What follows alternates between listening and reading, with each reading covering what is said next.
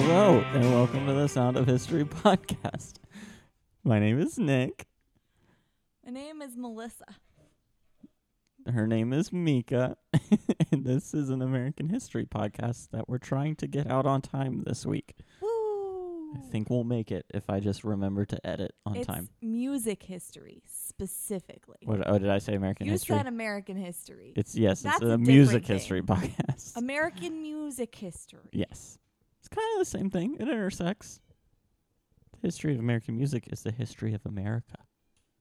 Follow us on social media real quick. Mostly Twitter. I didn't even post the episode announcement on Facebook last time. Did you post the picture of Ajax in a box? I did not. Not yet, but I will. Why? I don't know. It just didn't fit. Cat in a box. I'll post that when this episode goes live. Cat in a box. But follow us on Twitter. Twitter.com/soundofhistory_ to see the cat in the box picture. That's really the most important piece of content the only reason that we're putting out. Okay. Now, Mika is the host now. Mika is the host now. Do you want like a real jingle for this? Or no. Do you want just make it up every time? Neither is a good option. Because I was going to have like a jingle for Correction Corner, but we don't ever have Correction Corner. Because so you're no always point. Right. Exactly. I'm always spot on. Exactly. And I never say anything wrong. Well. Like, my name is 100% Melissa. Anyway, that's well, what I said, right? I guess then we don't have a Mika's host now. No. I guess there's no Mika here. So I guess we can't do this segment. Okay, Correction Corner. My name is Mika. Mika is the host now, and I would like to just tell you all to marinate chicken in sriracha and honey. 3 parts sriracha, 1 part honey. You marinate the chicken, okay? Then you grill it, and then you mix a 1/3 cup of sour cream with just a crap ton of cilantro because cilantro is the best. And if you disagree with me, you're wrong. And then you also do avocado, tomato, shredded lettuce, chives, and you mix a tablespoon of sriracha and a 1/2 tablespoon of honey, and you mix all that together. Did you say the sour cream thing? I did say the sour cream. I wasn't paying attention. Because I'm going to be honest. A crap ton of cilantro. Right. Yeah. Like, that's a very important key, a crap ton of cilantro. And then you put all the stuff together, and then you drizzle it with the leftover, like, well, not leftover, the separate sriracha and honey drizzle. Oh, so good. You're welcome. You make tacos out of it.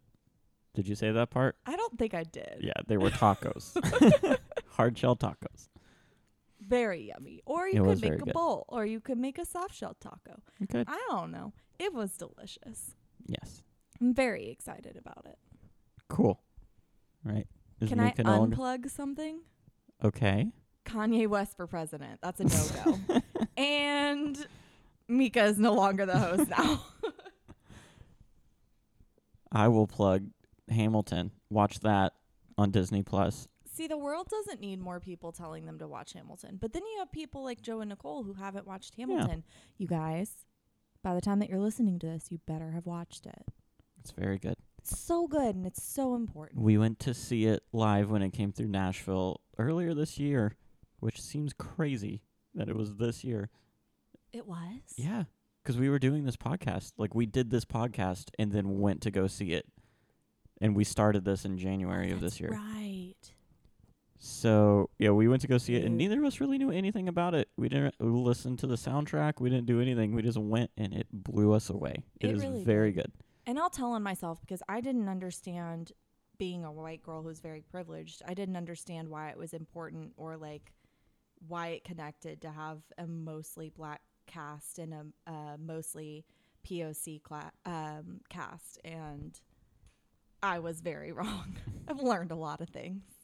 So it's coming at a very good time, like coming on Disney Plus. Okay, so go watch that. That is my Mika's the host now plug. Okay, so now we're getting into the actual music history, what the show is really about. Whoa. This should be the easiest time I've ever asked you this. Because we did it 2 days ago. Do you want to recap what we have talked about in the past couple of episodes? Folk. Yes. And the Carter family. Yes. I actually knew their names. Do you remember any of their first names? Maybelle. Yes, Maybelle was the cool one. Best. The other guy I don't remember. He had palsy and then the AP. Right. Alvin Pleasant. God, poor child. Sarah? Yes. Heck yeah. AP's wife was Sarah. Look at me. And then Maybelle's wife was Ezra. Yes, Maybelle's husband was Ezra. Okay, cool. All right. So, yeah, that was folk music. And folk music is really broad, and it touches on, like, a few different genres. Like, we talked a little bit about protest songs. We talked about, like, Western stuff that came in, like, that became cowboy country. We talked basically about country music. I didn't think of country as a musical genre. You didn't think of country? When I heard you say cowboy country, I was picturing, like, almost like a TV show. Like, it's cowboy country. It's, like, on, like, the History Channel, but it's not actual history. I guess that isn't the real name for, is, like, plains music. That's what it's called, but cowboy country is what I know it as. Cowboy country. Welcome back to cowboy country. I don't know cowboy names. Rusty.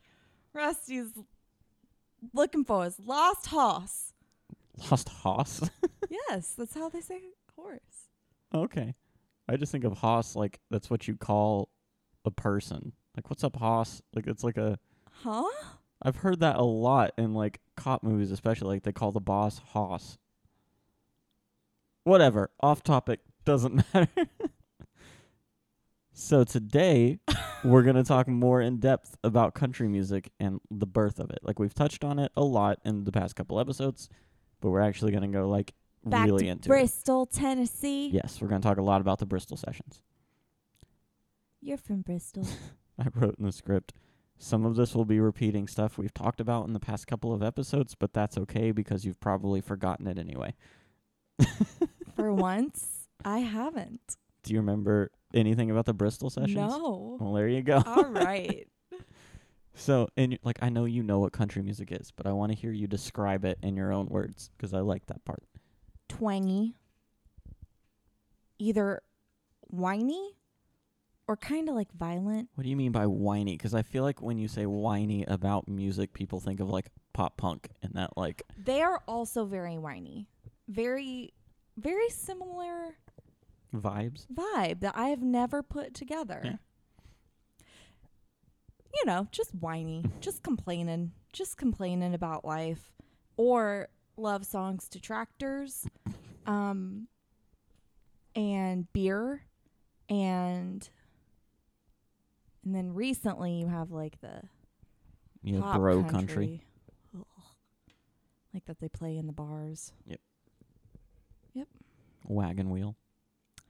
There is wagon wheel. That fits somewhere in there. Somehow. Yes. Okay. Basically, country is I walk out of my home and a few streets down, and it's haunting. Country music. So as you can probably tell, I don't think either of us would call ourselves country music fans necessarily. I like a few of the songs and, like, artists from country music. Like, I appreciate some of it. I joke about the genre because there's a lot of things to joke about. Yeah. There are a lot of stereotypes that I think are deserved. But then, of course, like, there's always going to be extremely talented people in every genre, no matter if I like it or not. I know that it's... Yeah. I know that I'm being very general. I like a lot of, the classic country. That's what I like. I don't really like any of this new pop bro country, but I can appreciate some of the old classic stuff. I don't really even like that. I don't know why. It's either way, it's nowhere near the top of the list of like music I would choose to listen to when I got into a car or something. Like it's not that, but occasionally a song will come on and I'll be like, I like this song. When Madison really got into it when we were in school, it was tolerable because she has good taste in music, so it was like good country, and I was like, this is fine. I was never excited. still, regardless of the fact that, like, I don't like it all that much, or I wouldn't choose to listen to it, is a better way to say it, it still holds kind of a special place in my heart, since I grew up in Bristol, which is the birthplace of country music, and now I live in Nashville, which is country music, basically. So it's just something I've always been around and just kind of grown up in. Like, all my friends listened to it growing up and stuff, so holds a special place in my heart a little bit. A little bit nostalgic. I wonder if that's why you ended up liking pop punk, because you heard country and you didn't like it. But it wasn't really country. It was just similar enough. It was really CCM, Christian Contemporary. Ooh, that's another. That's what everyone was listening to in my Christian elementary and middle school, and I never liked it. Listen, and you don't have to tell me, because that's all I listened to until I was in 9th grade. Then I heard Mayday Parade when I was an angsty little preteen, and I was like, these guys get me. They get what I'm going through. And then that hooked me. That's my story of pop punk. I guess similar things. We'll talk about pop punk later. Oh, heck yeah. We'll get there. Heck yeah. So as we talked about a little bit in the folk episode, early country music kind of had the same DNA as a folk tale. It was only played live. No one had recorded it. The instrumentation varied based on where you heard it played, and people would use the traditional songs from, like, their homelands to tell the stories about their heritage and ancestry. It was a musical way of passing down important tales, whether true or not, it didn't really matter. And like we talked about in folk, I don't know if you remember this, but we played that one song from, like, Ireland or whatever, or Wales, about... Yeah, and we couldn't hear it at all. Yeah, we couldn't understand it. Scotland? Might have been Scotland, yeah. But, like, they would take those traditional songs and substitute their characters into it. So instead of singing about this Scottish dude, they're singing about a local hero that they actually know. So they kind of morphed that way. Soon musicians started to draw on these tunes, study them, and start developing them into an actual musical style. They wouldn't have a chance to be recorded until like the 1920s, but they were honing their craft and developing the style long before the wider public had a chance to hear it or even knew it was happening. It was just kind of bubbling up in this community, kind of like jazz did. It developed as a mix of folk music from the British Isles, church music, and blues.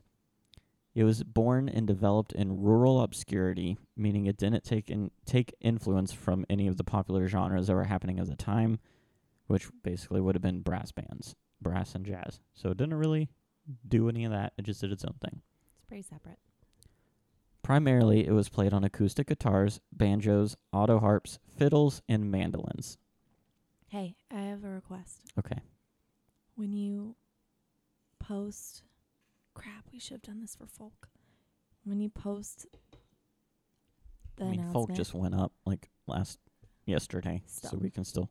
Will you please post the GIF from Parks and Rec?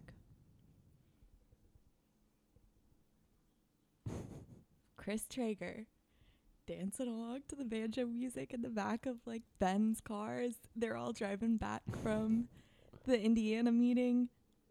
Okay. It's like Leslie's trying to like make it super not sexual. No, it's out there. They're trying to like make it not sexual because they love each other, but they're trying to not love each other. And then Chris is back there, and then the banjo song comes on that's so not sexy, and he's just like. Okay. I feel like it's fitting. Okay. Like when you announce it with that GIF. Well, it'll have to be a reply because you announced the picture with the. I'll put it in as the first reply to the tweet. Okay. I love Chris Traeger. Mika is the host now. No. Chris you already had Traeger. This. Chris Traeger. And Perkins. Mika is no longer the host now. So just to recap. Primarily. Yeah, I totally forgot. Primarily, this type of music was played on acoustic guitars, banjos, auto harps, fiddles, and mandolins. Right. Though that would vary depending on who you heard it from and where they came from. There is a style of country known as Western country, which we talked about a little bit, which is more of the cowboy type, but that's not quite what cowboy country. That's not what we're talking about in this episode. Rusty can't find his horse. We're focusing on the traditional country music that was born out of the southeastern United States, particularly around the Appalachian Mountains. Hey, that's us. And it's pronounced Appalachian, not Appalachian. Appalachian. Yes. There's a lot of people who say Appalachian, and they are wrong. It is Appalachian. Appalachian. A lot of early pioneers are people we've already talked about. Fiddlin' John Carson, though you don't remember anything about him. Is that me that doesn't remember? Yes, you don't remember anything about him. Don't, but he plays the fiddle. Yes. The Carter family, as well as a few others that were playing folk and hillbilly music in the Atlanta area. I remember them a lot. I mean, we could pull up the old script and just give you a brief recap of Fiddlin' John if you want. No, I don't think I care. Okay. Gid Tanner, or Jid? I'm sorry? Jid, Gid, it's G-I-D. I don't know how to say that name. Is that a typo? No, I'm pretty sure that's a dude. Here, all right, well, since it's GIF, we're going to call him Gid. Yeah, Gid. Okay, well, we're going to get to his band's name. It's great. Oh, no. But his name is Gid Tanner. He was from Monroe, Georgia. He was a chicken farmer for most of his life. I hate chickens. I think everyone hates raising chickens. No, some people don't hate raising chickens. Some people like their chickens. Chickens are the worst. Yeah, but they're delicious. Yes, let's kill them all because they're so annoying. So Gid Tanner learned to play the fiddle at the age of 14. Oh, he's like a late bloomer. And he quickly became known as one of the best musicians in Georgia. And he frequently competed against his rival, Fiddlin' John Carson. I like that they're rivals. Yeah. I can like imagine like dance-offs, but it's like... Yeah, there was like there were fiddle contests back then. God bless it. So they basically traded wins in these competitions, and everyone else fought for third place. Like whichever ones Fiddlin' John Carson didn't win, Gid Tanner won, and vice versa. In 1924, Gid teamed up with blind guitarist Riley Puckett, and they traveled to New York City to record some of the first hillbilly music for Columbia Records. A couple of years later, the duo added a couple more members and became known as the Skillet Lickers. New band name, call it. It's already a band. They were Gid Tanner and his Skillet Lickers. That's... I don't know if I love it or I hate it. And I love it. Over the next 5 years, they recorded 88 songs for Columbia and became one of the biggest string bands in the country. They would break up in 1931, but reform through the years with different lineups. They, along with Fiddlin' John Carson, made Atlanta and North Georgia famous for this type of fiddle playing in Southern songs. The Skillet Lickers are legendary. They became famous for playing traditional songs with a hard-driving fiddle line. They didn't just do music, though. They also had a lot of comedy skits and, like, comedy bits during their performances. That's amazing. Yep. They were basically their own little vaudeville show. That's amazing. Rolling it back all the way to vaudeville. So here are the Skillet Lickers playing a song called Molly Put the Kettle On. I'm very excited. Is there a comedy in this? No, it's just a song. It's not a skit. Very disappointing. That's probably good. He looks like a skit. So doesn't this sound like a Great Britain folk song kind of? Stand your foot. Molly put the kettle on, Jim rolls in the horn, Molly put the kettle on, all take 10. What was it Louis Armstrong said? Swing is when it makes you tap your foot. So is this technically swing? No, this one's me. Okay. It's different. It's swang. No, it's twang. Okay, well, kind of swing.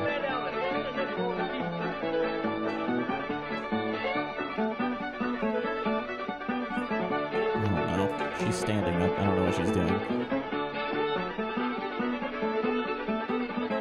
She's just standing one foot and hitting. Okay. I don't think that's what she wanted to do. She was trying to stamp one foot and then hit her thigh on the offbeat. It just doesn't look like it's coordinated in any stretch of the imagination. Stamping her foot. Now there goes the hand. You're distracting me. And our cat has stolen her seat again. attention for what he's doing because I love him. This is pure chaos. That's what this like. That's what the hard driving fiddle line is. It's just like loud and chaotic. Like this compared to the Carter Family, where it was more mellow and. Like, this is the Skillet Lickers just going to town. Skillet Lickers are hardcore. They're the flogging Molly of their day. They are. All right, bless the Skillet Lickers. Bless it. So in 1923, a furniture salesman from Atlanta who became the largest distributor of OKeh Records in the South. OKeh is a record label. I know that we part. Well, then why did you look at me like that? Because the furniture people are distributing it. That's weird. Yeah, they just sell it in their store. I mean, IKEA sells meatballs, so. IKEA is not how you build a business model. They're just weird. So this dude was asked by a New York City OKeh Records executive if he knew any musicians in the Atlanta area that would be worth the trip to Georgia to record. So basically, this guy was like, is there anyone down there that's like, worth us coming down and setting up and recording and all that. Sometimes you explain things that I definitely know what you mean and then don't explain things that I have no clue what you're talking about. Well, it's not always for you. I'm just trying to like recap because like that was a long sentence. So I feel like the audience might. We have an intelligent audience. We do. We can keep up. Okay, fine. I won't explain anything else ever. Even if you ask questions, I'm just going to be like, well, too bad. Re-listen to it. Hit that little 15-second back button and then re-listen. So then I said he then saw in the script, and I don't know if that's referring to the New York City executive or if that's referring to the furniture salesman. But someone saw footage of Fiddlin' John Carson performing at a Virginia fiddle competition. I put performing at a Virginia fiddle competition in Virginia. See, you over-explain things. And then the executive made a note to record him. So so this furniture salesman convinced OKeh to send celebrated producer Ralph Peer to Atlanta to record John Carson. Ralph Peer. People paying attention would know Ralph Peer. I don't know if you do. I don't. Okay. Who is he? He's the guy who did the Bristol sessions and recorded the Carter Family. Oh, okay, cool. Yeah. So in 1923... OKeh took their newly invented portable recording equipment to a vacant building on Nassau Street to record the folk music happening down near Atlanta. It was here that John Carson was credited with recording the first country music song, Little Old Cabin in the Lane. So that's technically known as the first ever country song. Do you want to hear Little Old Cabin in the Lane? Yeah. Here is Little Old Cabin in the Lane, performed by Fiddlin' John Carson. It's the first country music song of all time. Recorded. A little bit different vibe than the Skillet Lickers already. I really miss the Skillet Lickers. This is not catching my attention.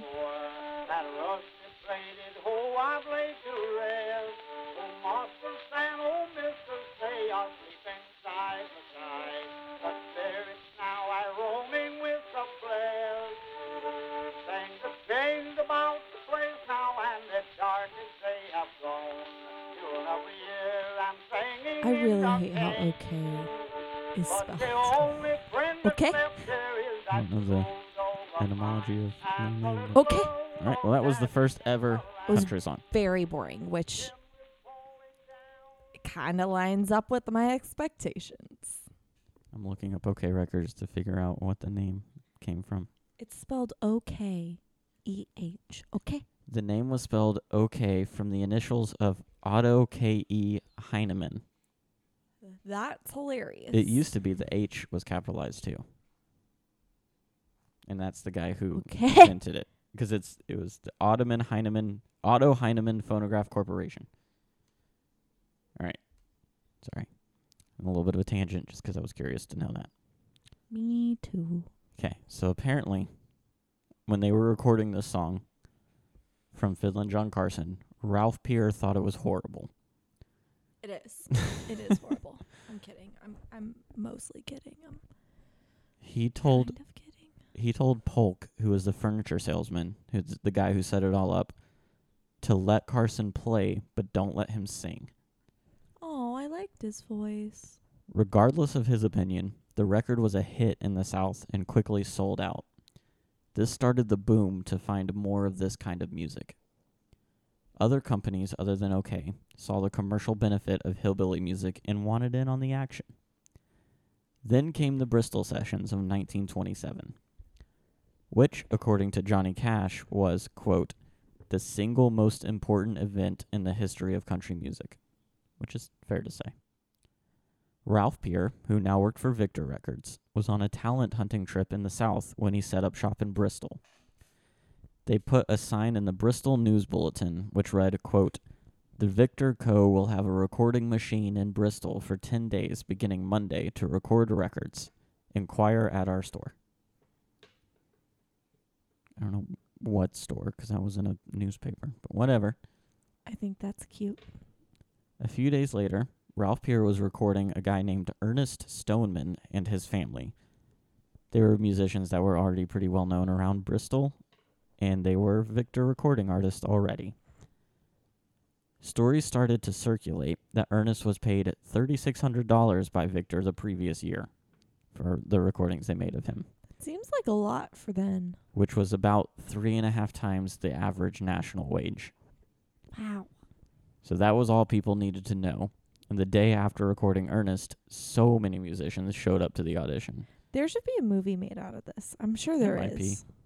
Like, it sounds like a getting discovered coming of age movie. Yeah. Just wait till you hear one of the people who were discovered. We're going to talk about him next week. Ralph set up at the Taylor Christian Hat Building on the Virginia side of State Street. For those who don't know Bristol, State Street is a street in downtown Bristol where one side of it is Tennessee and the other side is Virginia. So he set up on the Virginia side. In a hat store. Yes. I feel like we shouldn't just gloss over that. Well, it was the hat building, so it wasn't a store. Might have been like a manufacturer or something. Great. Ralph understood that the people of the area wanted to hear white gospel music because he recorded a lot of it. Honestly, white gospel music, not what I'm looking for. If I think gospel. Well, he recorded a guy named Alfred G. Carnes, and I have one of those recordings, so you can see if it's something that you would like. It's called I'm Bound for the Promised Land. Expecting the precursors of CCM. Maybe. This feels more like the precursors of, like, bluegrass. Really? No, it's pretty CCM.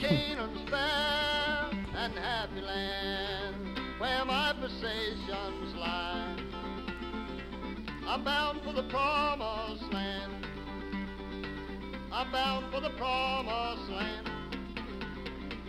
Oh, who will come and go with me?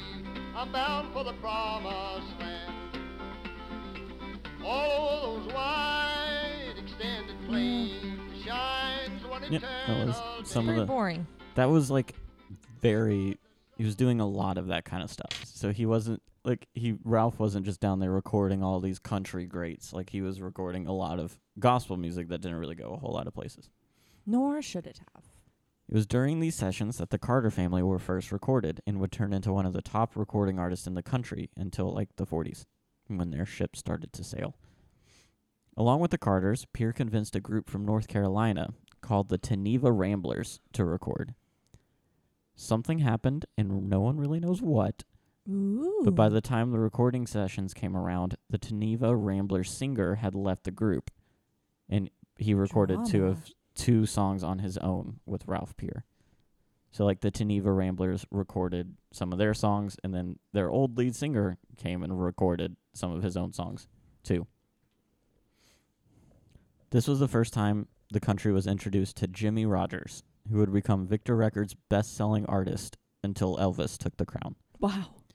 Here's a song he recorded during the Bristol Sessions, and he's who we're going to talk about next week.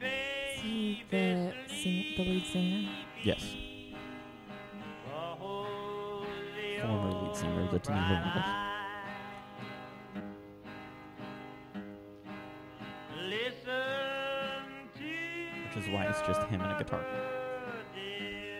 And a car, apparently, in this picture.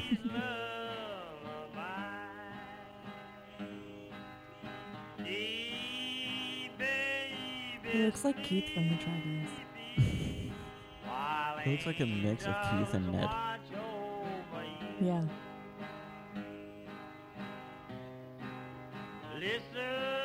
I can't tell if I like his face. Well, we're going to hear a lot more of his stuff next week when we talk about him. These recordings, most notably the ones by the Carter family and Jimmie Rodgers, are considered the official birth of country music. It's technically the birth of commercial country music because, like, these songs were already being played a lot in those communities, so they were born a long time ago, but the rest of the country didn't know about them. During the late 20s and early 30s, radio shows became dominant, and barn dances brought country music throughout the South. On November 28, 1925, an announcer on Nashville radio station WSM introduced Uncle Jimmy Thompson, who was a fiddler, as the first performer on a new show called the WSM Barn Dance. So it's like a combination of radio shows and barn dances. What's a barn dance? I don't honestly really... I think you just dance in a barn and play. It's just like a prom in a barn with adults. I'm picturing Hannah Montana. At my high school, we had a thing called the barn party every year. And it was literally just one of the rich families who had like a barn and acres of land, and all of the high schoolers would just come out and hang out on it. And there were like, there was food and like dancing and stuff. So I'm picturing that when I think of this. I'm picturing the Hold On Throwdown. Okay. Countryside hip hop. Dun, dun, dun. Anyway, slide. The WSM studio. Throw down. The WSM studio, which was what was broadcasting the WSM Barn Dance, was in the headquarters of the National Life and Accident Insurance Company. One of the founders of that company was super interested in radio and convinced the other founders to start a small station out of a tiny studio in one of their rooms. The studio had like a small window that passerbys in the hallway could stop and actually watch the show. That's fun. WSM stood for We Shield Millions. So it was the We Shield Millions Barn Dance because it was for a insurance company. Oh. Yeah, it was like basically an advertisement for them. That little show started on that day, is still going strong almost 100 years later. That's cool. And is now known as the Grand Ole Opry. What? Yep, that was the origins of the Grand Ole Opry. I should have been paying more attention. As the show gained a reputation for launching and having on country music superstars, people would crowd the building to try and catch a glimpse of the show, which made the people who actually worked at the insurance agency very annoyed. So they built a new studio where people could watch. Eventually, they would continue to upgrade, and the rest is history. That's cool. Yep. I don't know when the name actually changed. I don't think I included that, but eventually it separated from WSM, became its own thing. I also really tried to find Uncle Jimmy Thompson, who was the very first performer on the Grand Ole Opry, but couldn't. No one recorded that actual show, and I couldn't find anything else from him. The 30s and 40s is known as the second generation of country music. It wasn't only happening in rural areas with no exposure anymore. Radio shows, barn dances, and recordings had brought national attention to this community music. So country music started to be played more widely. Country music had a few stars that were taking the nation by storm. Western cowboy music also started up during this time period and got more attention to country music in general. What? Cowboy country. You're in cowboy country now, son. So this is where I'm going to leave country music for now. Aww. It's just started to blossom and gain attention. Soon it would see massive stars like Johnny Cash and Gene Autry, and they would like emerge onto the scene and skyrocket country music to even more heights. But I don't want to get ahead of ourselves, so we're going to stop here, and we'll pick it up back up with like a country part 2 down the line. Cool. Because I'm trying to keep this pre-1940. keeping this to the war eras right now. Okay. Then we're going to do the Bing Crosby special. Yes. And then we're going to move out of the war era and do like rock and all that kind of stuff. I'm very excited. Yeah. So that's part of country music. We're going to talk about Jimmie Rodgers next week, and that'll give you more of an idea of kind of country music stars of the time. I would like to hear a little bit more of the country music because I make a lot of fun of it. And you don't know that much about it. I really don't. And it's such a huge part of our culture here. It's like a big cool deal. To know like about it. I recognize that there are some big, very talented people. Yeah. Because like the Carter family and Jimmie Rodgers, like they are the people who started all of this. So all of the country music around here like owes a lot to them. So it's just cool to like know who they were and what they did and hear some of their songs. Yeah, that I way really when like we that. Hear the Abomination, that is some of the music that pours out of the. You can be like, this Broadway is not bars. Real country. You can be like, this is horrible. Play me Jimmie Rodgers. So disappointed. All right, so like we said earlier, there's no correction corner. It's a little bit of a shorter episode because we've already covered a lot of the birth of it in folk, so I had to just try to find new things to talk about. I really loved the first guy, Skillet Lickers. Yep, Gad Tanner and the Skillet Lickers, or Jid. I don't think. I wonder if it's like Job, where like like Gob. Yeah, exactly. But those are his initials. Yeah, it's Gid. Or Jid. Gid Tanner from Monroe, Georgia. Gid. All right. Well, that is our show. Fan of them. Hope you enjoyed it. I did. Thank you very much. I appreciate that. I was talking to our listeners, but I also hope I'm glad you enjoyed it as well. I really enjoyed our time together here today. Is this a therapy session? Do I have to, like, is that what you think of me? Schedule another hour and pay you for the next time you do one of these? Yeah, definitely. Yes, that's how we're moving forward with this. I pay you and then you put it in our joint bank account? No, I immediately go buy makeup. I don't like this. Okay. Thank you. Join us next week, hopefully. Bye. Hopefully we're still on time. We're going to do it. It'll be great. And we'll talk about you more.